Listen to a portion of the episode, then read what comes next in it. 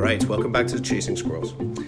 I am happy to say I'm sitting here with a fantastic educator. I have a backstory as to how we first met, and maybe I'll throw that down at some point.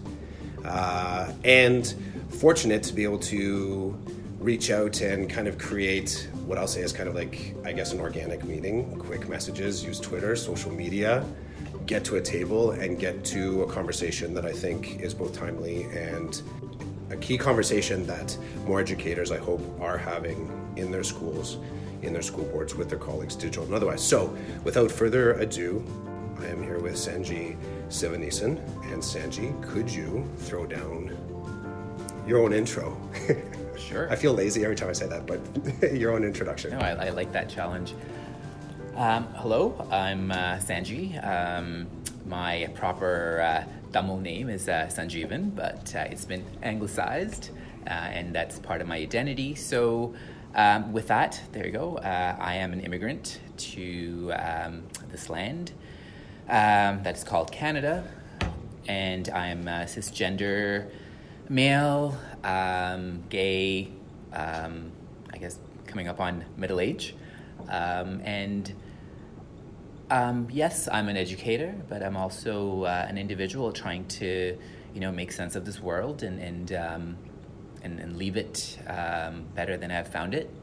Uh, I am privileged in uh, many ways, and, and one of them is, um, you know, being able to do what I do um, and all the um, it's a, it is a calling, yes, uh, being an educator, but um, the responsibility is a great one, and I'm thankful for so many things. One of them uh, is um, the responsibilities I've been um, allowed through uh, our board, York Region District School Board, and um, and I take that very seriously, to, and uh, and always reflect on that in terms of um, impact of, of what I do and what I uh, bring to uh, our learners and to our system, and also my colleagues.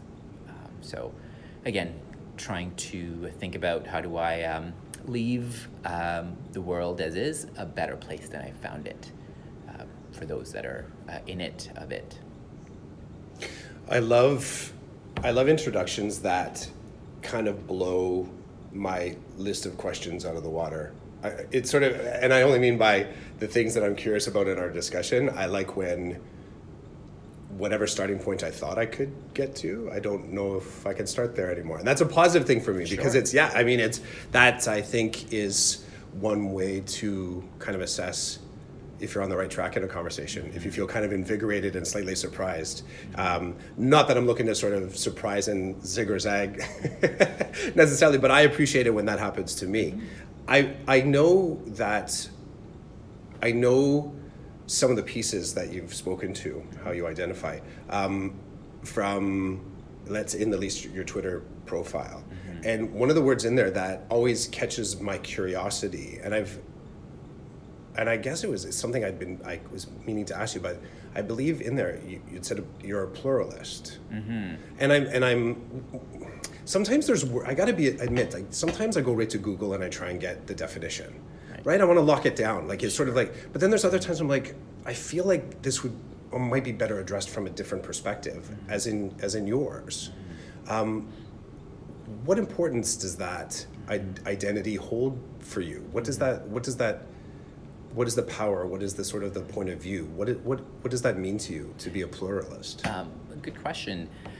Um, you know, I would have to say that pluralism or that shift towards pluralism um, is really recent. Um, you know, when I first started this uh, in this role as a curriculum consultant about four years ago, um, we did a bit of a survey in one of the um, cognitive coaching sessions um, where you know you sort of um, self-identify based on statements and um, having just um, come from being a department head of English and, and literacy lead, I ended up uh, being a being an academic rationalist, um, and I prided myself on that. I may not have um, known that's what it was called, but again, my, my stance was that right academic rationalism, and you know. Um, that's where you prioritize literature and canon and uh, merit and um, standards because we need to have those things, uh, right? And what it means to be a learned person. And being in this role, and especially um, putting equity and, and anti oppression work in the center, um, has um, enabled me to question that. And that pluralism comes out of that, that there is no um, neutral um, academic um, rationalism. Um, it is a, um, a, perspect- a, a particular worldview um, that is, you know, uh, related to a particular culture and uh, worldview as well, but it on the surface it's marketed or it's perceived as, as neutral or as um, um, you know erudite all those things so all those um, privileged markers that go with that notion of academic uh, rationalism. Um, so whereas pluralism, um, you know, um, espouses the notion that uh, there are uh, many views. You know, there's no one way of looking at things that is credible or neutral or um, value free, and and that's a huge shift for me. Um, especially you know embodying the social identities that I embody, as I said, uh, you know, being a, an immigrant, uh, being um, South Asian, Sri Lankan, um, gay, uh, cisgender. Um, I'm also able-bodied.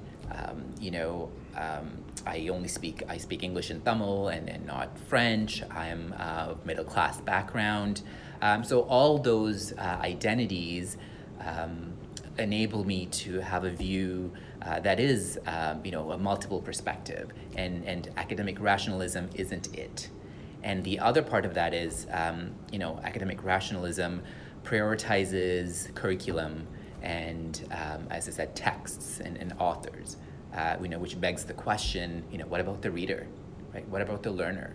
You know, what of them? What of their needs and aspirations and interests uh, and, um, and gifts and talents? And, and that's been uh, my journey, uh, and that's been um, reflecting back now. You know, as they say, um, you know, um, uh, reflecting back that um, that being academic rationalist um, had consequences. Um, you know, for better or for worse, uh, on my learners, on myself, on my practice.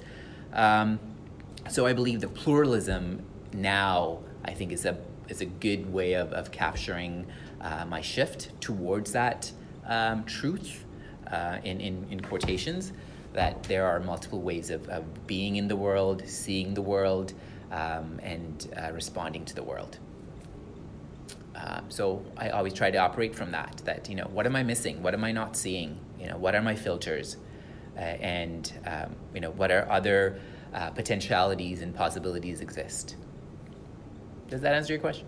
Absolutely. Okay. And as a, yeah, no, no, and this as I, as I'm listening as I'm listening to the layers, as I'm sort of like existing in your layers, my mind is like, yeah, Clough. That's why you don't go to Google to some things. Mm-hmm. That's why you need to you need to sort of connect with the person or connect with the community and sort of kind of find out because, yeah, that's. uh that's a wonderful perspective. Like, I can't ask for any. I don't think anyone could ask for any more of sort of like that. That the why and I am curious to sort. Of, go ahead, jump in. No, I was going to say, well, you know what? Um, that is sort of a um, you know um, self um, acquired or um, moniker or or philosophy, and that can be you know quite um, biased and, uh, distinct from the dictionary definition, right? But that I felt. Uh, based on my lived experience, pluralism captures the essence of what I believe and stand for now.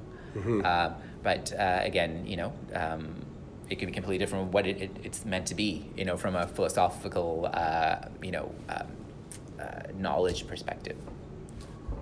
What's for me to sort of to play off that, mm-hmm. I get the sense that that part of this discovery, part of this noticing in yourself mm-hmm. that there's a path up to it.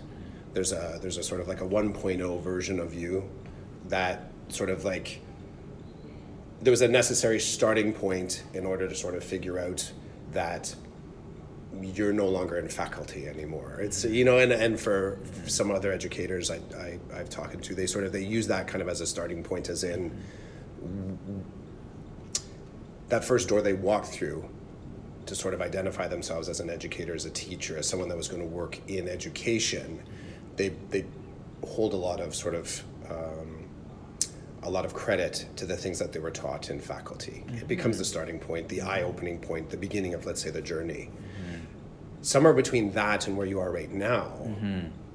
how did you notice that you were either a changing mm-hmm. in your sort of perspective? Because it sounds like not only this to be a, a, personal identification, but there's a professional element to it as well. Sure. Your perspective on, mm-hmm. as you mentioned, you know, the the impact on the classroom, mm-hmm. impact on self, impact on community. Mm-hmm. Was there something in there that shifted you? Mm-hmm or is it a lot smoother than that? As in, you know, you're just kind of here, like you're sort of on this journey, and now as I ask you the question, you can answer it.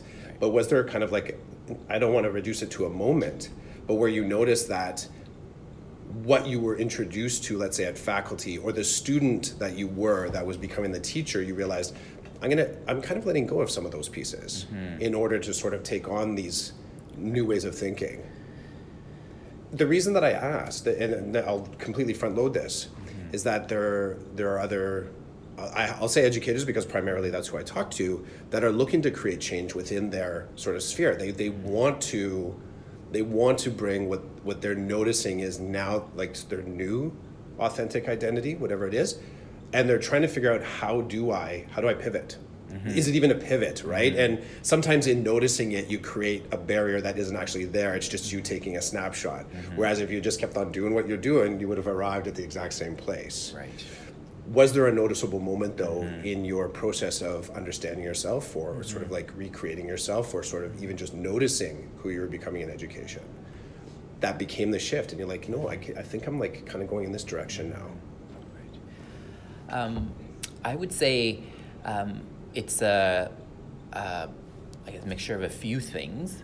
Um, one of them being um, uh, your uh, colleagues, right? Who, again, um, those come into this uh, role as consultants, um, you know, high caliber, um, you know, highly uh, effective um, instructors who's got the pedagogy down, uh, but also um, they're always uh, reflecting as again um, you know effective practitioners uh, reflecting they're um, self-correcting and it's um, and that's sort of a culture that does permeate I think curriculum and especially the folks that I've worked with, uh, which in turn influence you to do that as well, mm-hmm. right? That um, and the second part of it is that um, free of the confines of the classroom and the school, there's some impetus uh, and opportunity to let go of some of those um, legacies mm. that you are bound by.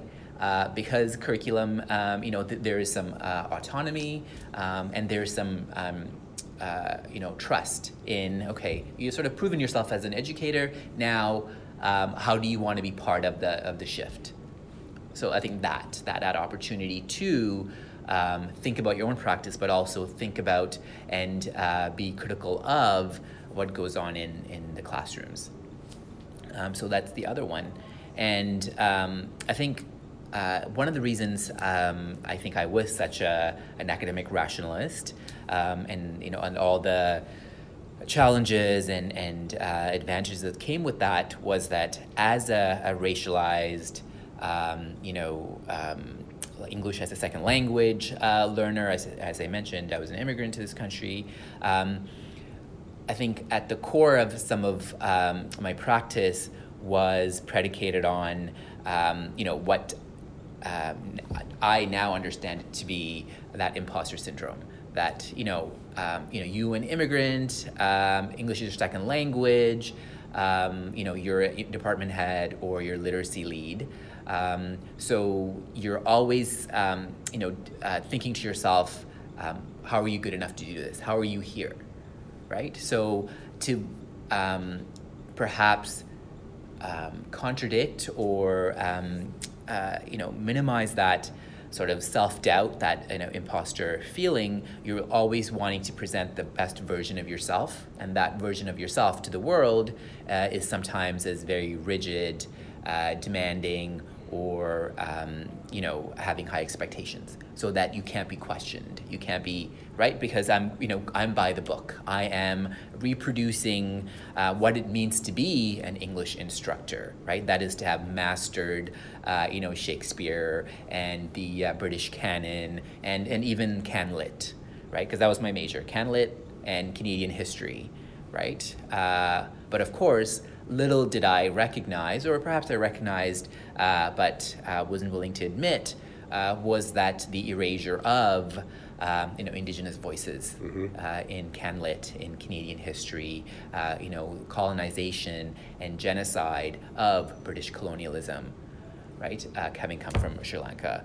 Um, and um, so I was always sort of grappling with those, and uh, in order to claim my space uh, as a department head, as a literacy lead, as an English teacher, I felt that I had to reproduce and um, uh, you know use those legacy beliefs and practices and ideologies uh, to stake my claim, my uh, validity, right, in that role, right, lest I be you know, challenged, scrutinized, as, as I mentioned. Mm-hmm. Um, you know, and it, it may very well be that that was my perception, and that's how I, um, uh, you know, explained it to myself. Maybe that wasn't really the case, right? But that's how I perceived my reality and, and responded in that way. Uh, but I'm now inclined to think that there was some of that, right? When you walk into a room, um, right, you're read as the, you're you know how others perceive you. Labels are put on you right? So there are expectations that come with that mm-hmm. right? So you're having to always uh, you know prove yourself in, in other words. Um, so i think you know reflecting back on that it was um, you know uh, wreaking um, cost to uh, myself but also to my students um, you know who there were indications that they saw me as um, unapproachable, uh, saw me as, um, you know, um, prioritizing um, content and texts over them, right? Uh, but again, in, in terms of that discipline, that's what he had to do. You know, I'm here to teach you English, mm-hmm. right? Uh, whereas my elementary colleagues would often say, um, you know, I teach kids, right? But in secondary, right we claim you know we are the calculus teacher you know where i'm the 12u teacher i'm the ap teacher right? So those roles, you know, you internalize, right, and you reproduce, and uh, and you know, and then you lose um, that that human um, connection and a purpose of education is to uh, transform lives, to um, you know, connect um, students to uh, potential and, and passion, right? Um, so I, I think there were already cracks in the in that perception of myself and and um, and then um, but again having um, in, uh, come into this role um, and, and the department and, and the kind of work we were doing um, in terms of collaboration with colleagues i think really um, you know uh, continue to destroy that that part of myself um, you know, not that's not to say I still, you know, uh, have uh, moments of academic rationalism uh, where I feel like that's my default. So I have to really fight against that, mm-hmm. right?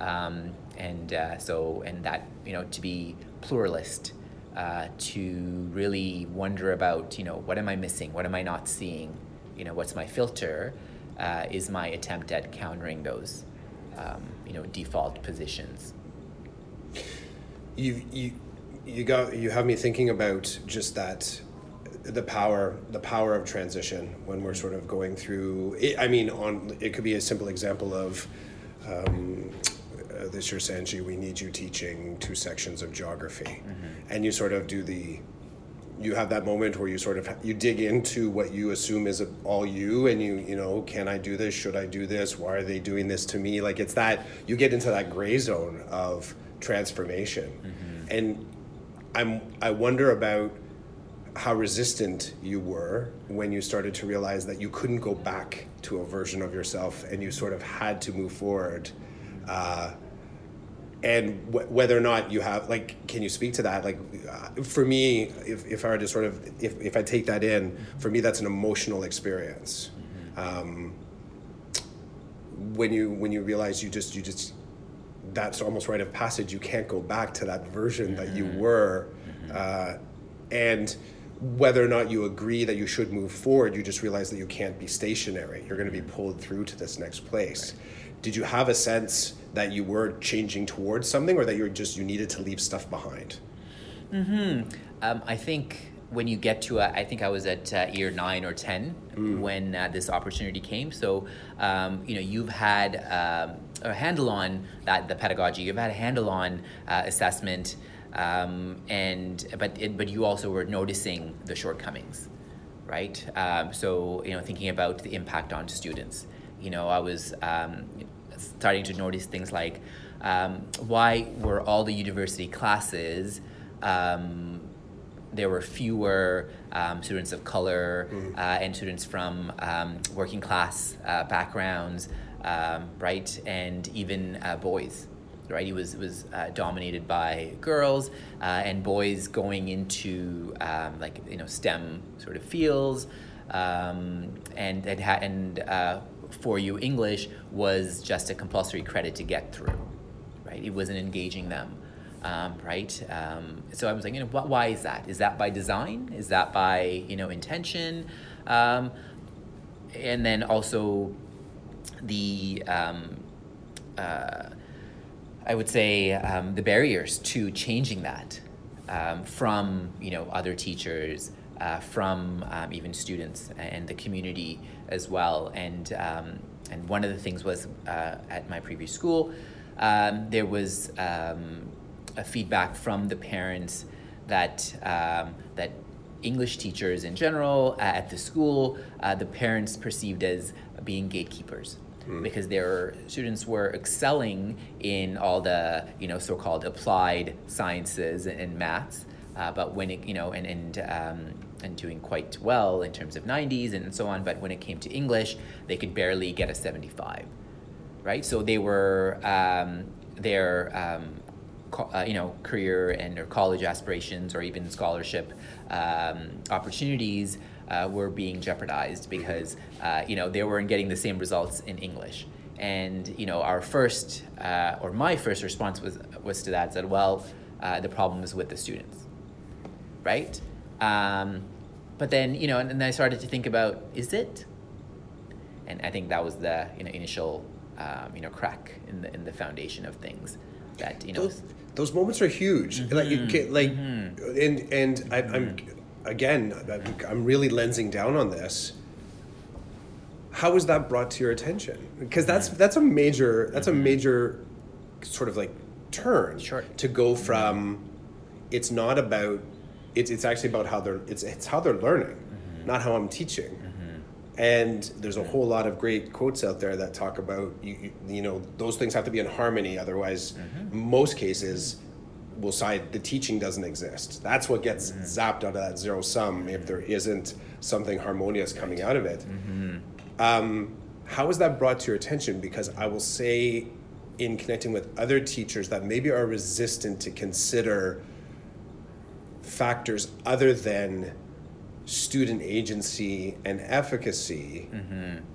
to look back at themselves and their approach and their pedagogy. Right. Um, you've mentioned before that you know the people that colleagues colleagues are an important mm-hmm. sort of mm-hmm. uh, re- reflector for yourself.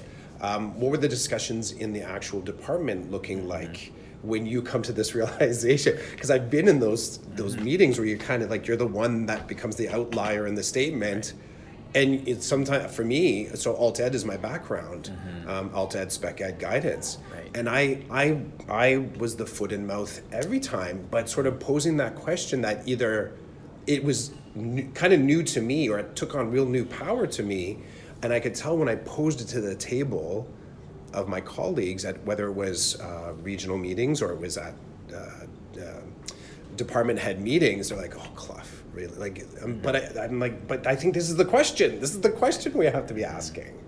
Um, and everything just kind of goes right. You can feel mm-hmm. just like that the breaking going on. So for you to sort of arrive at this place was there anything in particular or was it just ob- like observing the wellness of the kids like they were just i can't just i have to make it about their wellness not necessarily about their proficiency right they're not flourishing right it, i think it was both uh, feedback because again i think in this profession we've um, gotten away with um, you know, perhaps not seeking feedback on, on our practice. That, you know, it's something we do it to you, take it or leave it. The semester is over, right? Off we go, mm-hmm. right? So, and now we know, um, right, thanks to, you know, equity um, educators and, and um, uh, thinkers, that that's impact. We never really assessed impact. And, it, it and I still feel that, um, you know, we're not um, fully uh, reflecting on our uh, intent and our impact right? But I didn't have that language back then, mm-hmm. um, right? So to hear a guidance um, member or uh, you know counselor say, you know, the um, uh, sense out there is that you know uh, English teachers are X, Y. Um, you know, that was a bit of a shock to the system, right? Because I had never sought that out before. Um, and so it made me think, you know, is this something I'm doing? We're doing? And and the other part of it as well is that uh, it was um, they were also leaving in droves. Students were looking for alternative opportunities for uh, for English. Uh, you know, for you course, right? They were going to private schools. They were going to summer school. Again, something to be gotten over with versus to learn and, and, and become proficient in communication. Um, so, you know, it was even self-serving in a sense that we were losing sections, right? And we're talking in a large school, upwards of, you know, um, two or three teachers in a, in a large school that we should have, but we weren't because of the flight to uh, anything but at the school, right? Um, so thinking about you know all the opportunities, you know, losing out on, on, on, that as well. That they were they were voting with their feet, and we're finally starting to notice because somebody you know pointed it out. And the other part of it is that um, I thought I was equity minded, um, and yet you know, parents had this perception that we were, we were gatekeeping. And the community that I taught at was highly diverse. Um, and that really um, made me pause and think perhaps I'm not as equitable as I think when an entire community feels that there is a concerted effort to prevent their kids from being successful. Right? So there's something, to, you know, if there's a large group of people saying that, highly likely, right? There's something going on. Um, so that, that was a, a beginning of the, uh, um, you know, the, um, uh, as I said, the, the crack uh, in the foundation. And uh, so I, I am really mindful of seeking feedback and, um, you know, always asking, um, how is it for the other person on the receiving end?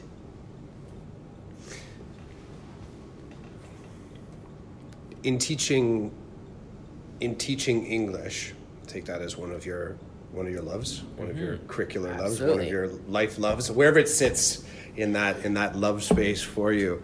Um, when you started, were you were you the teacher as you were the student when you were sort of taking those courses? So have you always taught secondary? Was that your mm-hmm. so secondary? I have, yeah. So was there any when you think back on, uh, let's say, the experience that you were providing? As the teacher, as the educator in the classroom, were any of the memories of you as the student developing your love for that craft? Was that informing your practice? So were you sort of like the mm-hmm. the teacher that you were the student? Right. Or did you feel at the time uh, the best example I, I, I, can give for myself is that in high school was not a high school was not i would high school was the work that i did to kind of get to my job, which was work in restaurants. So I sort of tolerated being in school, toed the line, got my marks, mm-hmm. wanted to work in hospitality. Mm-hmm. Um, when I came into teaching, I had a, I had a, I had a sense of I was going to be teaching because I started off teaching hospitality culinary in high school, and I was aware of almost instant instantly I was aware of myself as a student in my own class not not I'm not I was didn't really gain anything mm-hmm. out of it. It's not like I had this epiphany like oh I need to be a better teacher than what I had as a kid, mm-hmm. but I had this sense of uh, somewhere between nostalgia and deja vu. Like mm. how am I doing this differently than what right. I experienced? Right. You as a student in an English class back in the day, mm-hmm. did you have a sense of yeah you know what I'd kind of like to teach this? Mm-hmm. Or was there something different? How did mm-hmm. ED? How was EDU brought to you, and were you a different teacher than you were a student? Well, I like to think so um, because high school was um, utterly boring, and I, I, like to think that because for again, you, for you, for me, exactly. Okay. Um, you know, so because we read. um, Stone Angel and Fifth Business and uh, King Lear, um, uh, um, you know, um, right? So uh, The Great Gatsby, right? And and because I had a particular, I guess, um, you know, inclination for language, I got through it, right? Mm-hmm. And and even uh, you know, uh, I would say master it based on the marks I got, but I didn't get anything from it personally. Okay. But I was doing all the, I was you know reading uh, literature um, in outside a classroom, mm-hmm. right? But that wasn't um, for uh, that wasn't that didn't count. Uh, and then even further in in um, university, I ate up post-colonial literature and feminist literature. Um, and, and poetry and um, you know African um, history.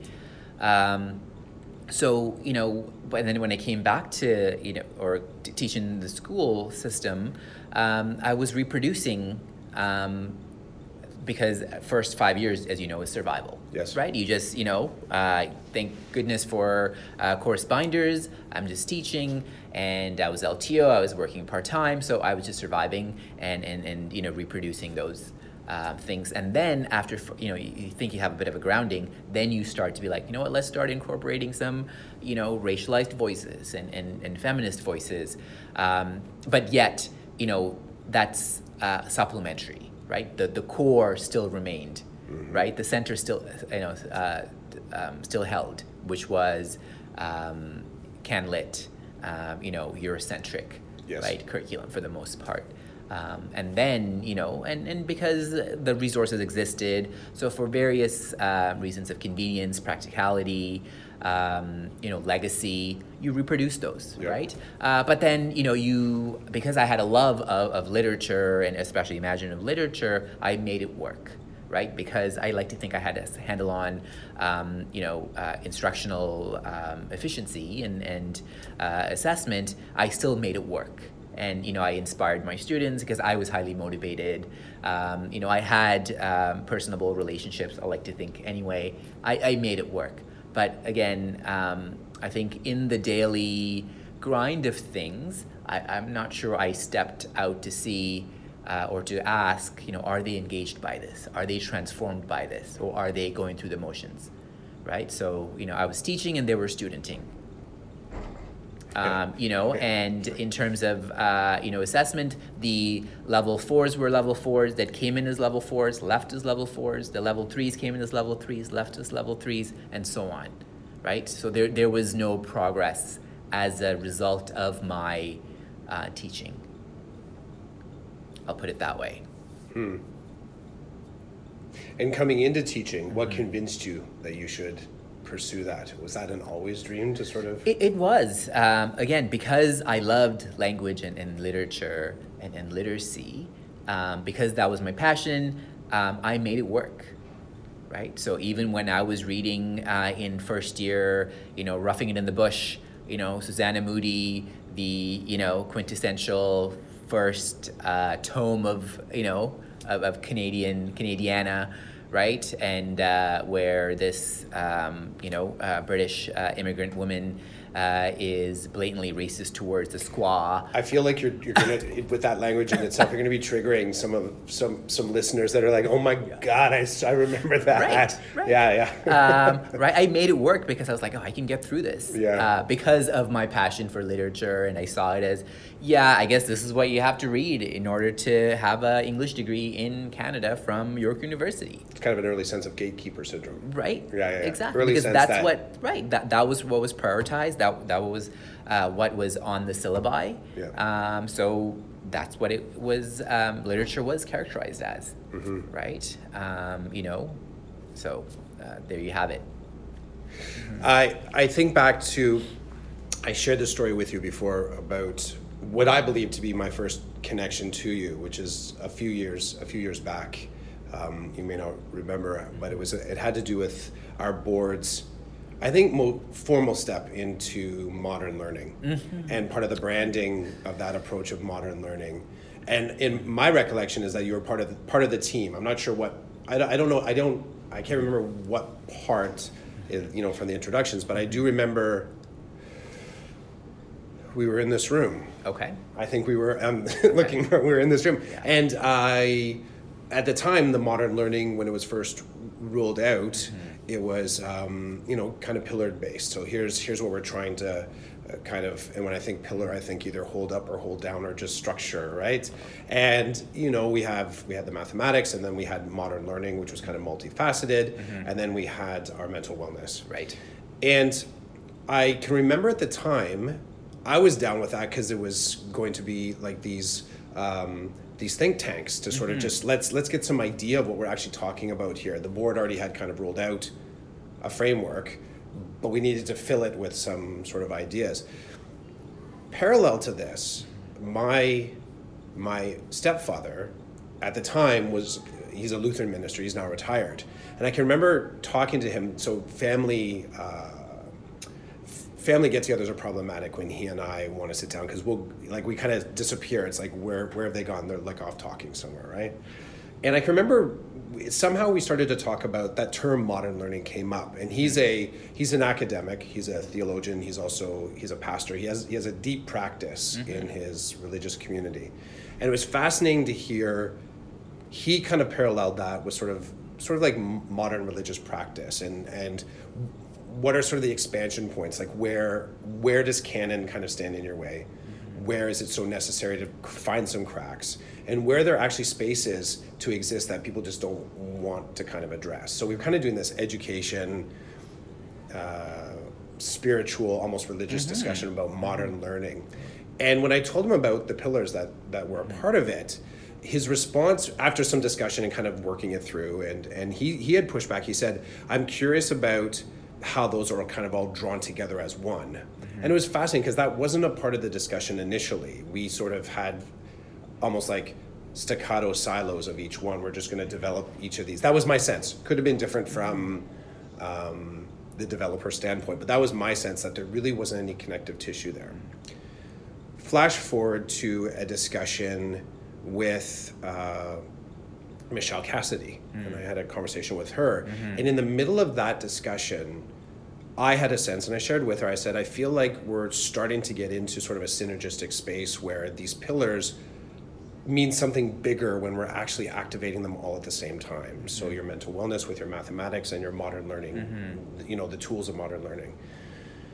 Going back to my father-in-law where he said he said because it was around that time he listened to that podcast with michelle Costi, and then he said what about also within this a sense of belonging?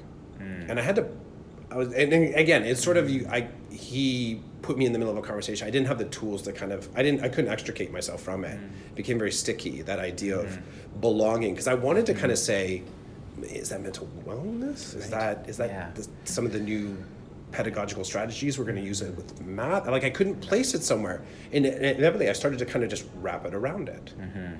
And i'm curious about your your view on that as that idea of belonging within a space or belonging within i mean you can we could say a classroom we could say belonging within the curriculum. Mm-hmm. Um, it's kind of we're edging up to sort of like culturally responsive practices mm-hmm. across the board but i really like that idea of belonging.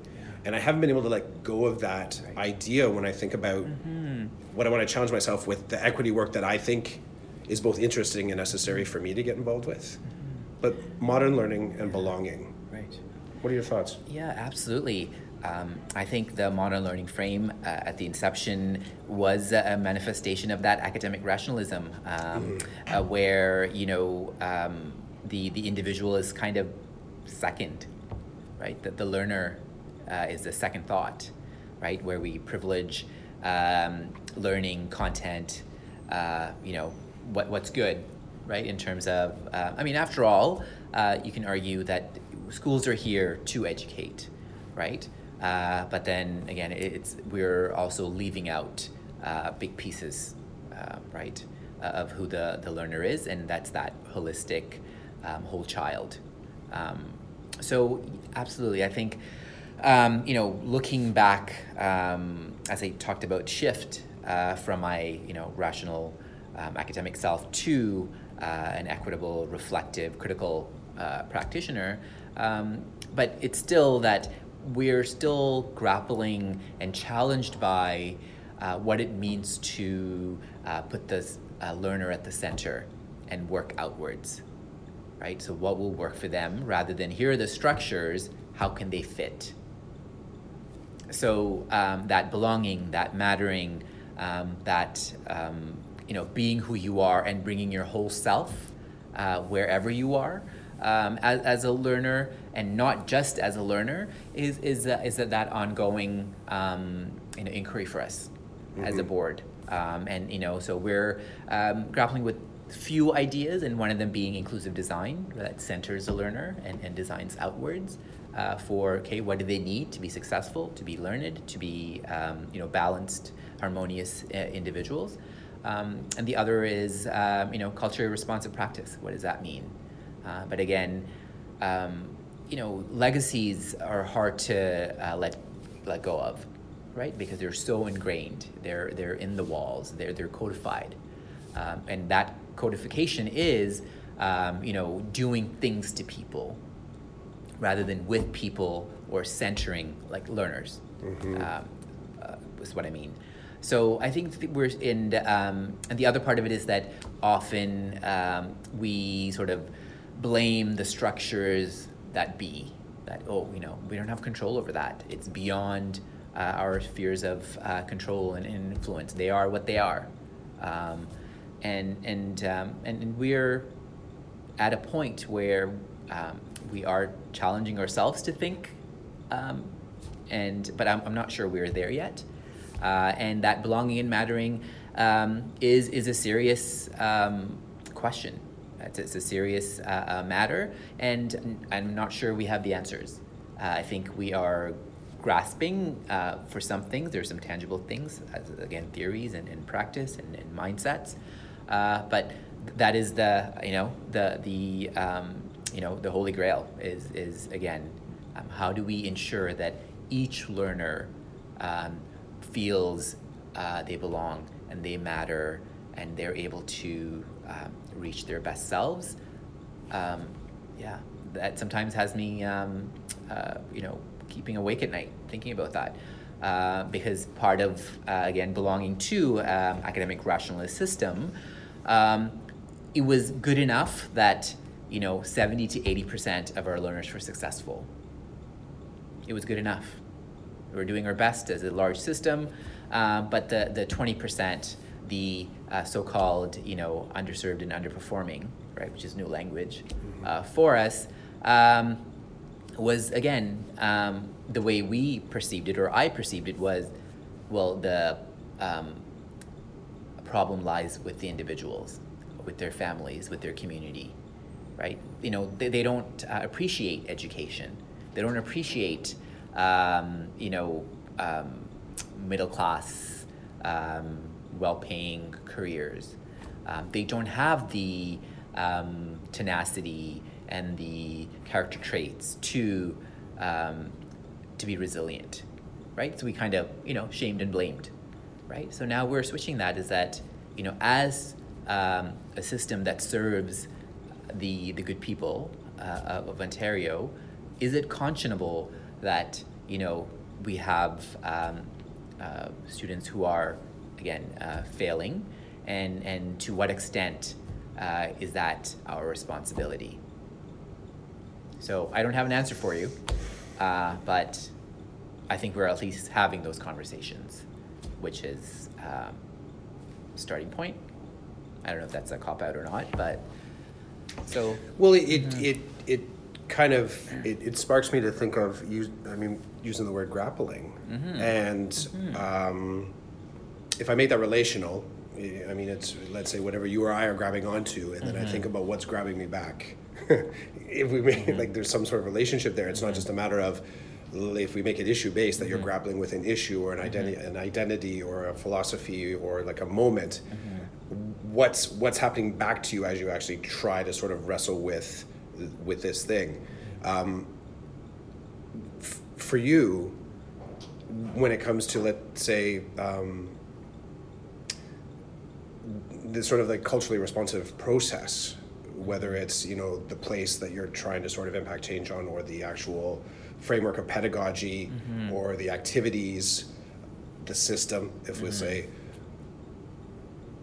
ju- can go one of two routes.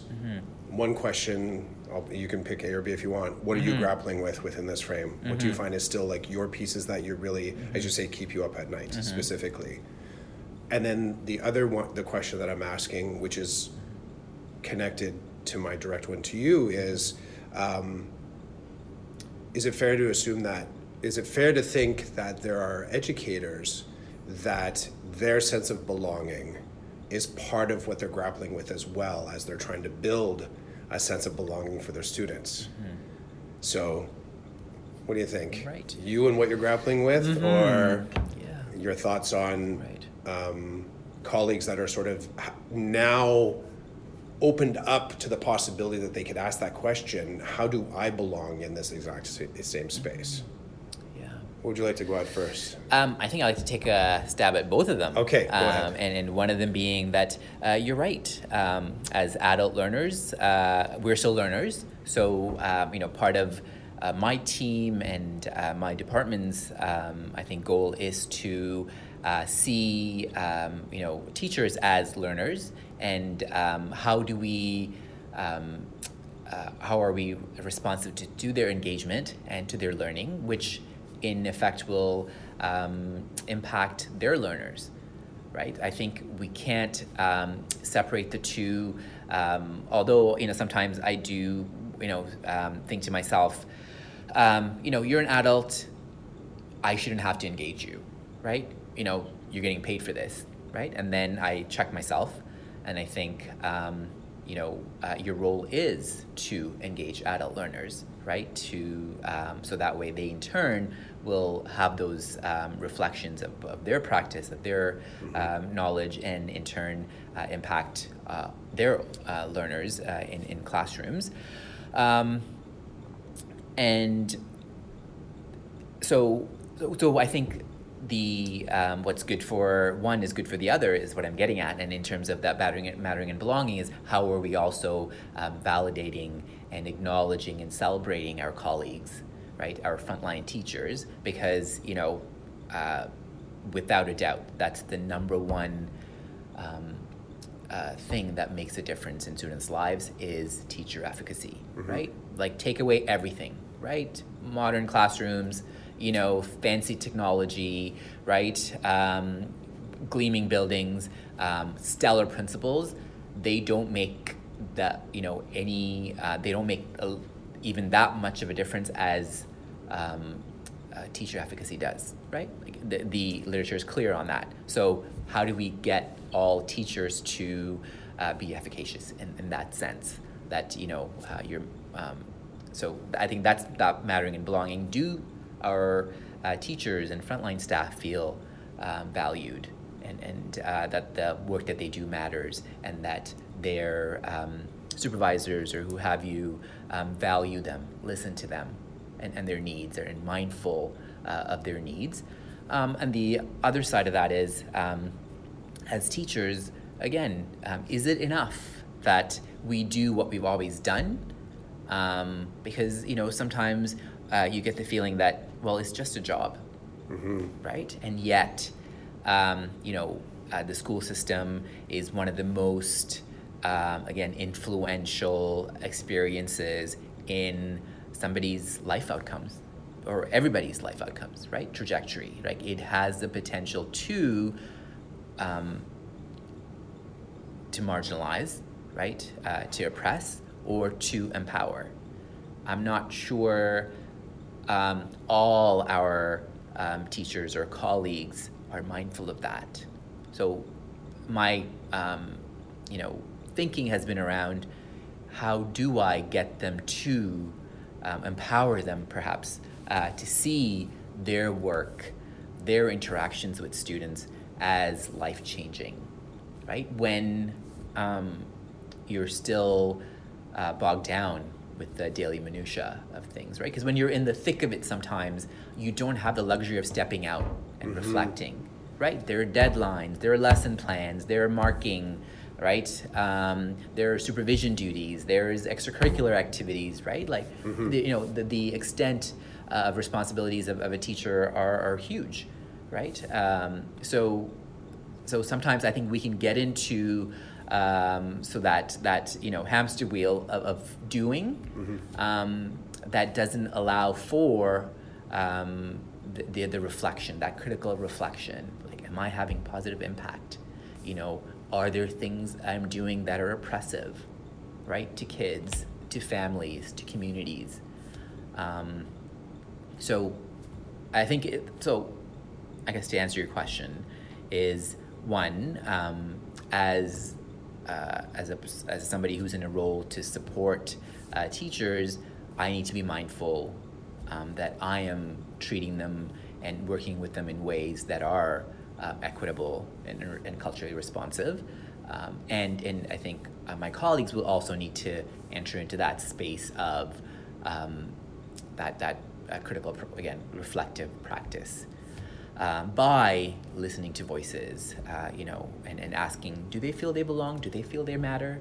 Um, do they feel that when they're not there, that uh, they're missed, right? Their presence is missed, Mm-hmm. um, and and those are, um, I feel like, uh, are new. They they feel extra almost, right? In, in, in such a large system, Mm-hmm. um, my perception is again, uh, reflecting back as a, a teacher that I was in the classroom you want me to you know do all that i have to do instructionally and assessment wise and you want me to be critical of my practice right you know um, that would have seen that would have seemed unreasonable at that time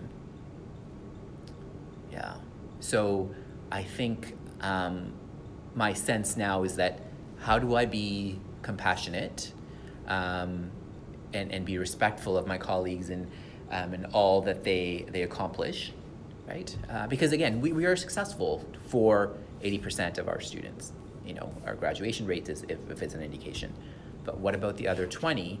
And then, of course, um, entering into that conversation or that dissection of that um, uh, data of, of students who are unsuccessful, uh, you see patterns emerging along lines of race, uh, um, along lines of class, along lines of um, uh, sexuality, right? That those are, um, you know, as um, social identities that are historically and um, repetitively are again underachieving or not achieving, right? So, what is it that we can do to uh, make a dent in, in that in those in those outcomes um, where 100% of our learners are successful? The um, in in another conversation with uh, a colleague of mine, Sarah Vitelli, and we we landed one of our one of our pieces that we landed on, and we I don't know if we got a a firm grasp of it. It's still it's ongoing discussion between uh, between us, talking about the idea of incidental, the opportunities to encounter incidentally identity. Um, we talked a little bit about sort of um, from a system point of view, the ways that we can sort of mirror students' identities is through you know groups and teams and clubs and we can mm-hmm. sort of say this is a great this is a great way for you to sort of experience school. I don't know if we specifically say this is a great way for you to kind of figure yourself out. Mm-hmm. Um, there are some clubs that are more specifically let's say identity based and then others that could be perceived to be more like sort of activity based mm-hmm.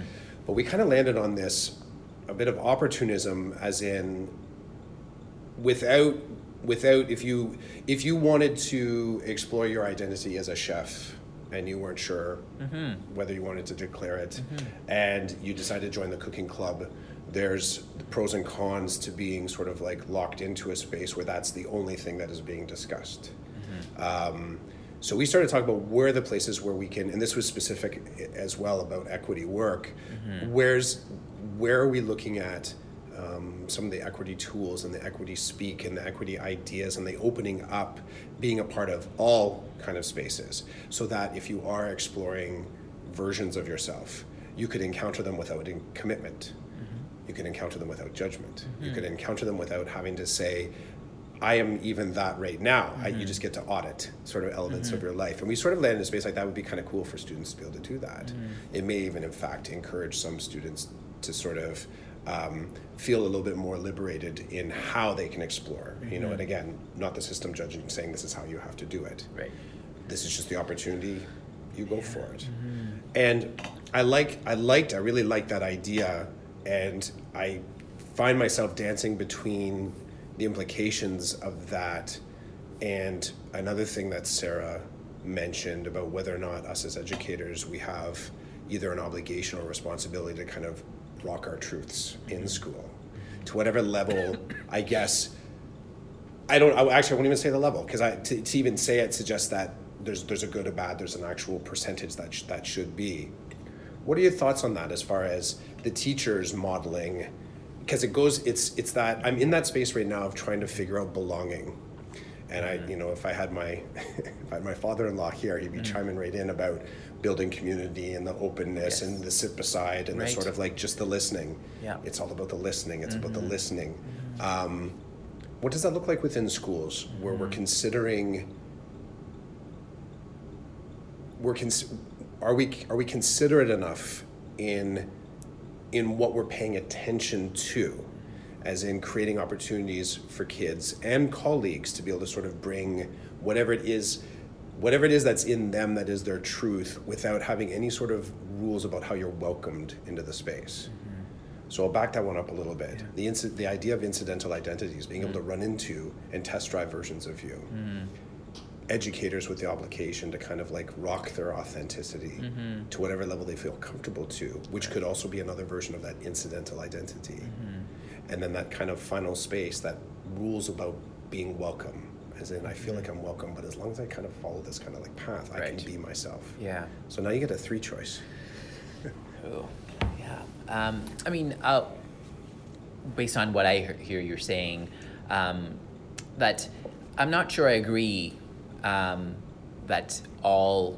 Um, or your sort of what you're calling incidental identity, because some identities, whether you, um, you accept them or not, are still foisted upon you, right? So, um, you know, to use myself as an example, um, you know, um, uh, homophobia towards me. And at that time, I was questioning, and uh, of course, you know, it, it was risky growing up in the in the '90s. Uh, there were no GSAs, um, right? To be to be gay, Okay. right? Uh, in, in a racialized body uh, uh, to boot? So um, even though I rejected that identity, um, you know. Uh, because of the risks that it involved, um, but I was still called gay or, or fag or what have you. Yep. Right. So um, you know, so that I didn't have agency over that. So I think that's um, in, in a lot of the cases where it is a social identity and it's a visible identity. Um, you know, you don't have agency over um, what others call you or um, use uh, to treat you. Okay. right? So there's that there's that part. And i think the answer to that as you mentioned is to how do you come to perhaps accept your identity uh, whether incidental or social identity where it's you know ascribed to you uh, is by having those opportunities that myriad of opportunities that are affinity based right? So gsas or um, you know equity clubs or um, you know um, national affiliation, ethnic affiliation, or what have you. Um, because again, we're all sort of, um, uh, as uh, you know, uh, Robin DiAngelo, who um, is an author, uh, you know, equity advocate and, and researcher, would call, we're all swimming in um, sort of racial waters, right?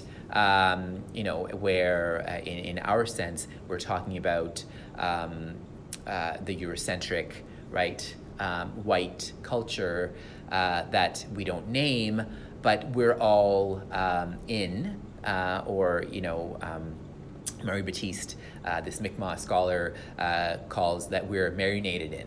Yep. right? Um, so you know and and that but it's all it's posited as as the default as the neutral as the standard right so i think one of the re, you know things that we need to um, again grapple with and, and come to terms with is that there is a uh, a default a standard in um, you know Ontario in, in, in the Canadian context, and that's whiteness and um, white culture.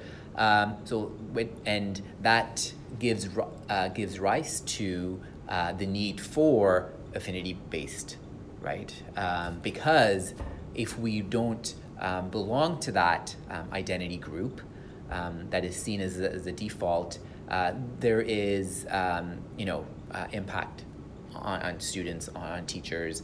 Um, and, and this is where I think we need to think about dismantling that uh, to include multiple voices and, and decenter. And it's not to displace, because, um, you know, scholars have talked about there is appropriate whiteness, right?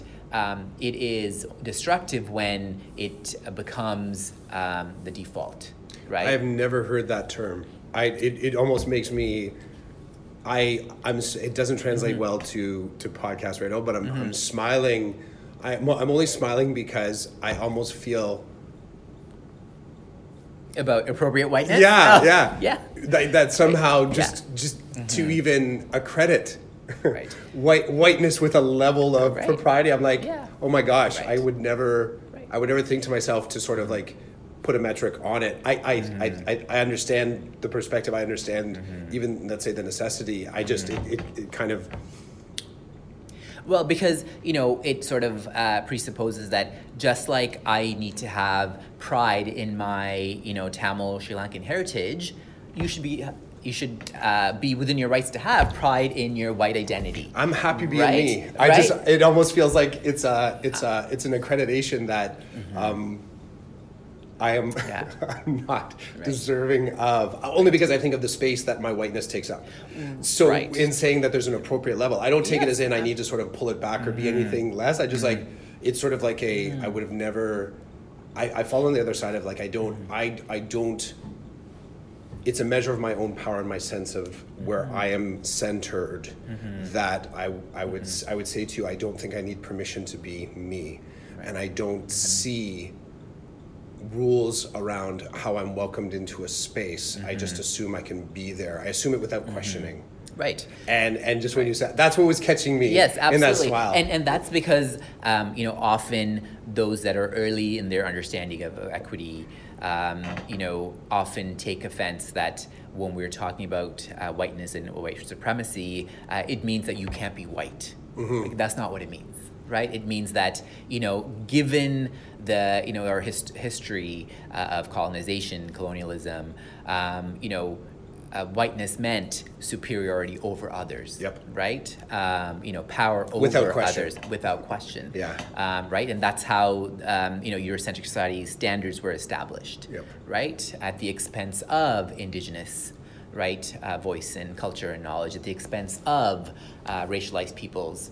Um, right, cultures, voices, uh, and knowledge. So, um, you know, just to almost like, you know, allay those fears that we're not saying don't be white, right? Uh, we're saying be white, but um, in our society, they shouldn't be one center, right? They should be uh, that plural space for all to coexist with full rights, with full, um, you know, uh, human rights and, and, and um, that equity and, and access to resources without uh, privilege, right? Without advantages because you belong to, um, you know, one category, whether it be uh, whiteness, whether it be uh, maleness, you know, whether it be middle class and upper class, right, status. But um, especially in a public system that serves and is funded by public dollars, right, we need to have, um, you know, achievement and um, success and um, well-being for all uh, people of society of all levels, right? Not just some or not most. Yeah. I liked uh, also as well in the Mm-hmm. the when you um, I mean the appropriate level of whiteness. Mm-hmm. I have to I have to say that there would be like a, a PD session. Don't be white would be very provocative indeed, very provocative. It would shake up the thinking just a little Right. bit, Yeah. just a little bit. Um, so the landing in the e- just landing on the end of their that sort of like three question um, buffet the teacher sort of bringing their authentic their authentic to Yeah. the workspace Yeah. um, i do and I, I mean i i shared a story in in a previous podcast just about someone commenting on my hair being short shorter than it had been before the, the, the Christmas break, the winter mm. break there, mm. coming back with a shorn head. And in that moment, this is that when I talked about the rules of feeling welcome. Um, I just I just made a note of it is that for this person, the me coming back or the me being there with the shaved head was not the same me as the longer hair and I had a fuller beard. Mm. And I noticed it and kind of moved on. I, I didn't I didn't land there very long, but it was enough for me to notice that again for this person there was an issue with with How you with, the, with, it. with the body that was in the room at that point. and they Mm-hmm. they it took and it was even there was even a a statement of how it would be better if I just let my hair grow now.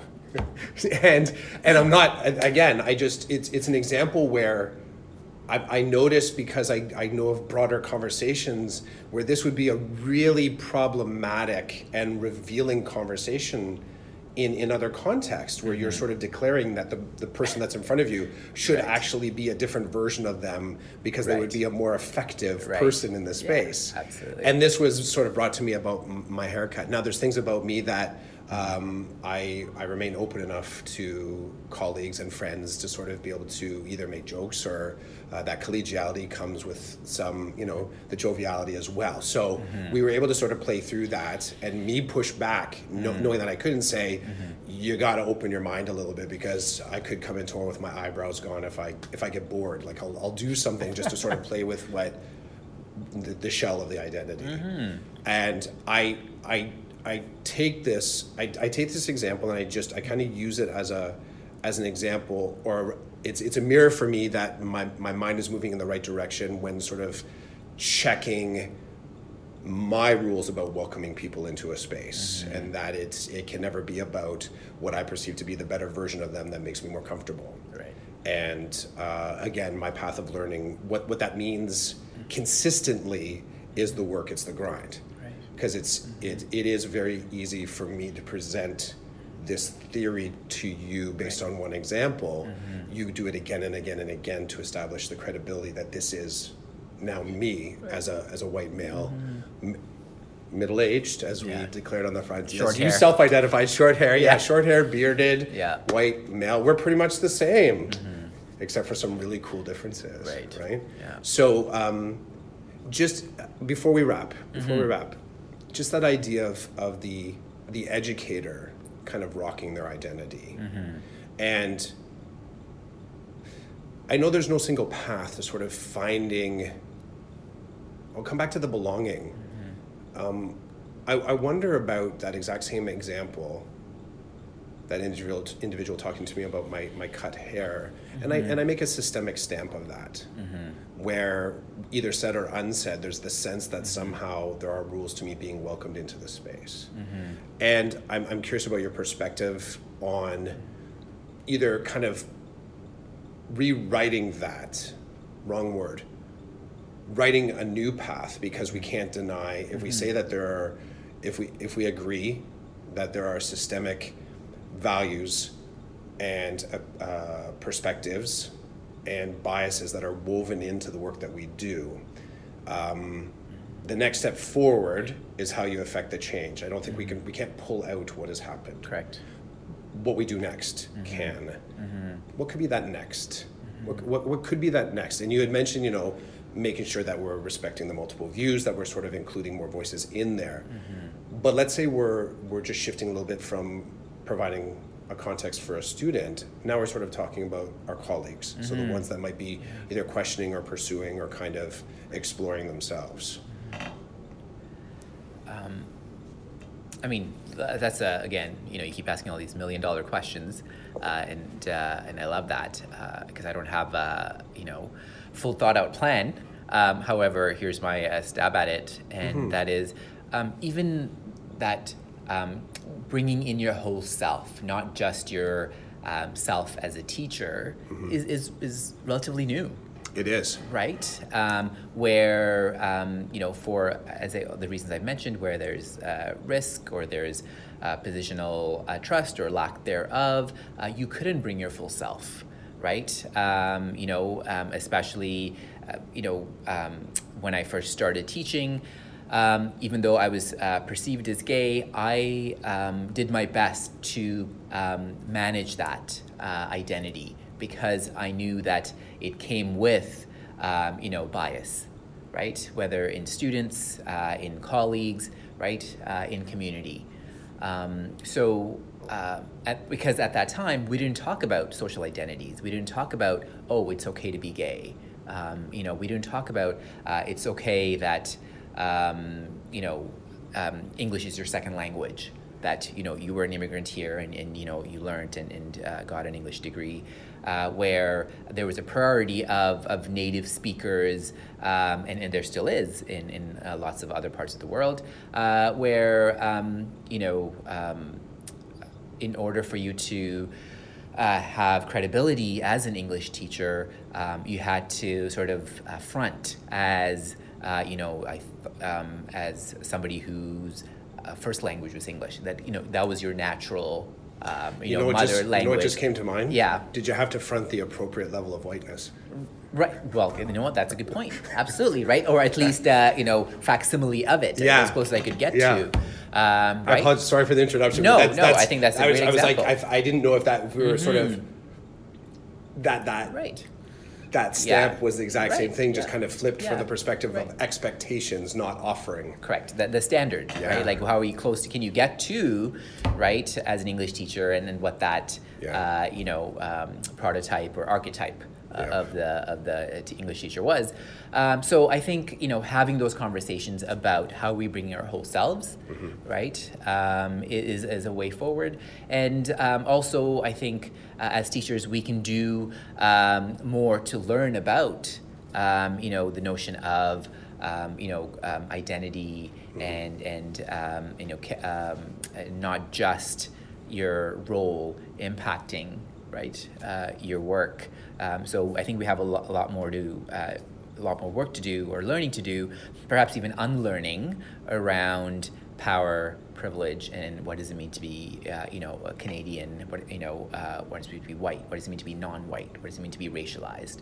I think we need to because um, again going back to how things were when I started you know in, in 2004 um, you know those were impolite things to talk about or they were radical things right? Um, you know a few years in we started having gsas and i remember we had to um, you know meet secretly right? Uh, because th- we were afraid of blowback from the community right? Things like that. So you know what's the message to a gay teacher that you know um, don't advertise a gay straight alliance um, right? Because you know uh, we're all going to hear about it or we're going to end up on the news right?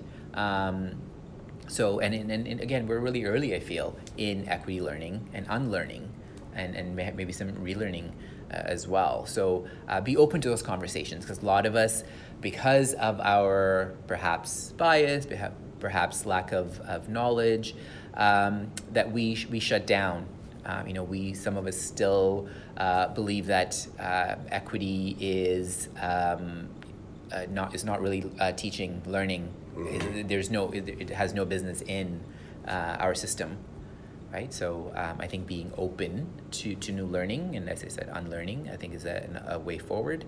Um, and the other one is to you know listen to listen to our stakeholders, right? Uh, our students, our community, right? Our colleagues, um, and, and see if it's not working. Um, what will work? Let's enter into a dialogue, right, and not a monologue about um, solutions.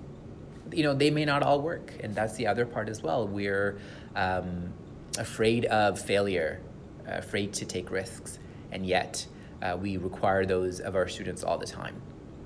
Uh, but as a as a profession, as as uh, you know, um, in our roles, we don't do that enough.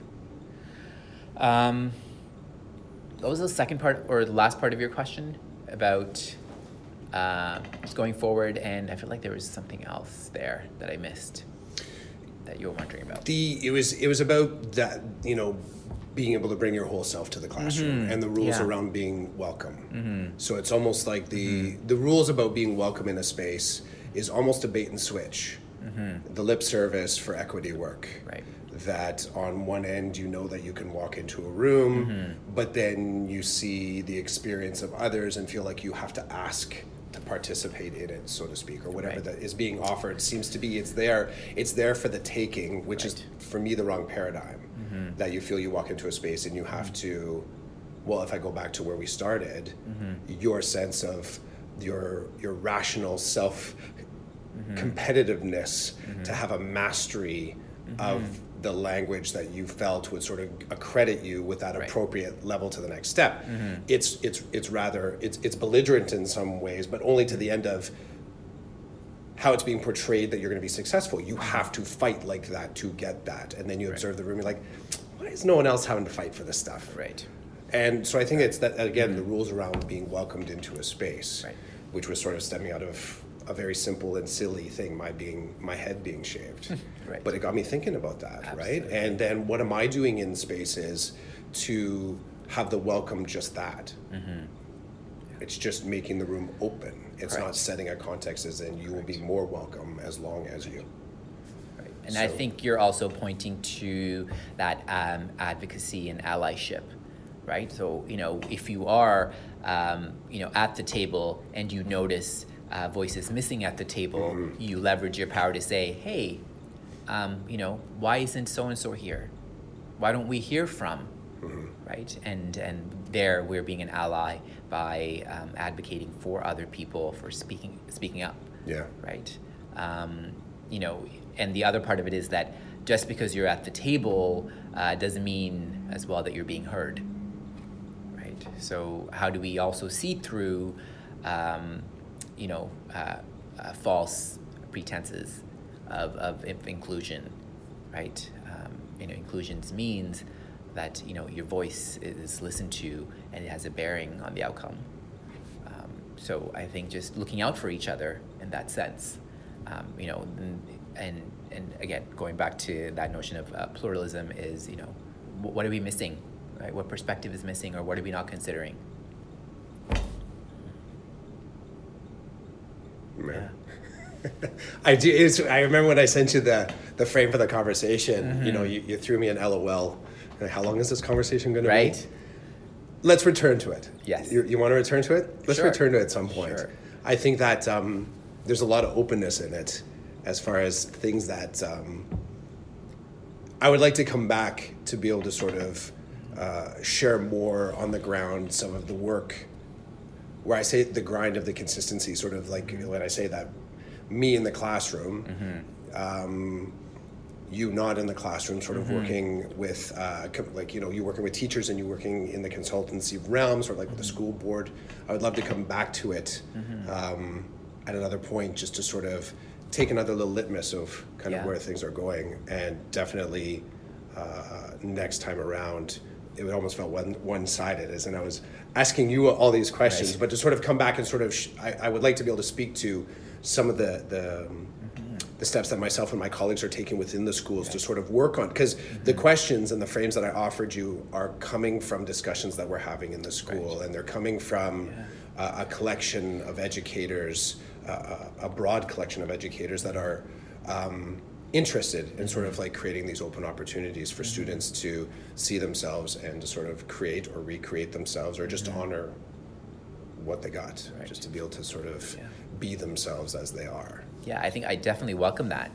Um, I think we also owe to ourselves and the system to um, speak of tangible things, right? That you know the, the, the specificities and the, and the details, uh, absolutely, uh, because that's what actually uh, you know um, when it matters to the lives of our students, right? Yeah. Is that you know what are we doing differently? What's shifted, and and how has that uh, changed the experience uh, when students are sitting down at tables or, Yeah. or standing up or what have you? Yeah, no, yeah, yeah, yeah. absolutely.